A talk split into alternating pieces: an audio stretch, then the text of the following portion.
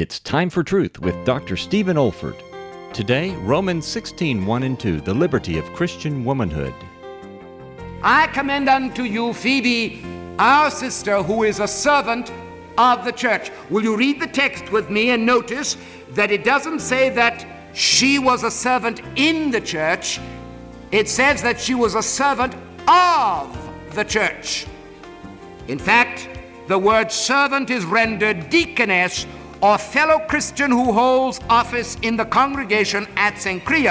The duties of a servant could be performed by either men or women, as is suggested by 1 Timothy 3:11, where the word wives, as you all know, can be translated or rendered women or women deacons. And from the earliest days of the church, there was much that a woman could do that men could not do in the church. In Paul's commendation of Phoebe, however, it is important to observe that he boldly asserts that she had a position of liberty in the church. This is something which is tragically overlooked by those who shout so much about women's liberation.